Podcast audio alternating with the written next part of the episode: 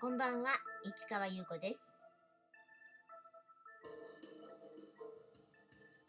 2月17日木曜日、詩人はささやく390回目をお送りいたします。うん、390回目ですね。なるほど。毎日毎日やってると回数も増えていくって当たり前なんですけど、ちょっとね、引っ越し騒ぎでね、あのお休みしちゃってたんですけれども、でもやっぱり、あのエイヤってまた再開してよかったかなって思います。あ本当言うとね、2月3日にはね、やろうと思ってたんですよね。それ前話したかな。だけどなんかちょっと調子が本当に悪くて、なんかもう体バッキバキだったし、なんか声もなんか出づらくなっちゃって、なんかほこりをすごい吸っちゃったみたいで、で、なんかできないって思って、でそれで、そうしたらなんかこう、いつ始めるのかなんか自分で分かんなくなっちゃって、で、まだダメ、まだダメなんて言ってたんだけど、結局、もういいや、やってしまえって思ったら、結構続けられたんでよかったです。やっぱり何事も始めることが大事ですね。なんかこう伺ってると、なんかつがいいのかなんて全然わかんなくなっちゃうんでね。なんて言ってると2月もそろそろ終わりになってくるんですけれども、今日はね、またね、あの、ザ・シネマメンバーズというところの、その、えー洋画専門チャンネルなんですけどね。あのアート映画を中心にあの配信してるんですけどここのでやっぱり2月いっぱいで配信が終了になってしまう作品の一つでアニエス・バルダ監督。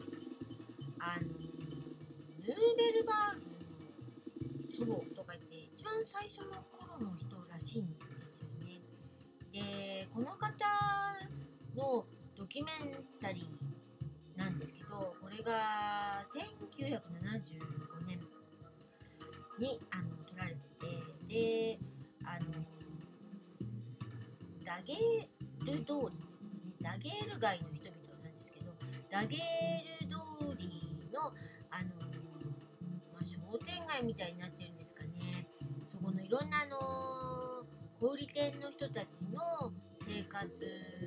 とかをあの撮影してるんです。でこれがねじゃあ淡々とねあの撮られててなんか誰かがこう主人公でってわけでもなくてまあ割とメインにあの登場してる方もいるんですけどでも基本的には結構みほとんど皆さん均等な感じであのいろんなお店の人たちが出てくるんですけどただ淡々とそれがあるんだけどすごく面白くて別に特に面白い会話があるとかトーリーがあるとかではないんですけど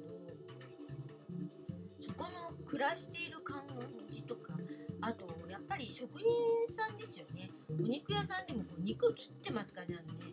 あのそれであのそうです。仕立て屋さんとかもねととかあと、えー雑貨屋さんなんだけど香水をこう調合して香りをこう自分でねなんか作って売ってるとかなんかそんな感じでなんか結局のところプロフェッショナル職人さんたちが集まっててでもいろんな場所から来てる人たちなのでずっとそこに住んでいる子供の頃から住んでるってわけじゃないんですよでいろんなところから来てるんだけどなんかそこの顔になっててで本当に役者さんかなと思うぐらいいろんな個性的な人たちがいて別に別段面白いことが起こるわけじゃないんだけど面白いんですよ。だから結構おすすめなんですけど。でちょっとマジシャンがやってくるみたいな感じでちょっとそこでもか関わってくるんですけどそれも普通にマジシャンとしてそのなんか披露してるだけなのでなんかすごくそれがその妙なあの編集でなんかすごく面白くなか素敵な映画だったのでちょっと感心しちゃって私あんまりドキュメンタリーって好みで言ったらあんまり好みではないんですよね。あ要するに積極的に見見ないというかよっぽどじゃないと音楽のでまあ興味がある時は見るけどそれ以外ってあんまりなんか、うん、見ようっていうならないんですよだから過去にそんなに多くは見てないんですけどこれはどうかなって思ったらなかなか良かったのでこの後はニース・バルダー監督の2本の作品があのあるのでそれももう続けてみようかなと思っています、えータイトルは「ダゲール街の人々」でアニエス・バルダー監督ですね。面白かったです。これはちょっということでねなんか映画を見るあのリズムもできてきたしそれから昨日もお話ししましたけど本を読むリズムもできてきてで昨日もあのね紹介した本を読んだんですけどあのヤンとシメにましたけどヤンは猫なんですシメは鳥なんですなかなかほのぼのとしてねほのぼのとしてるんだけど結構哲学的というかなことをねあの会話にし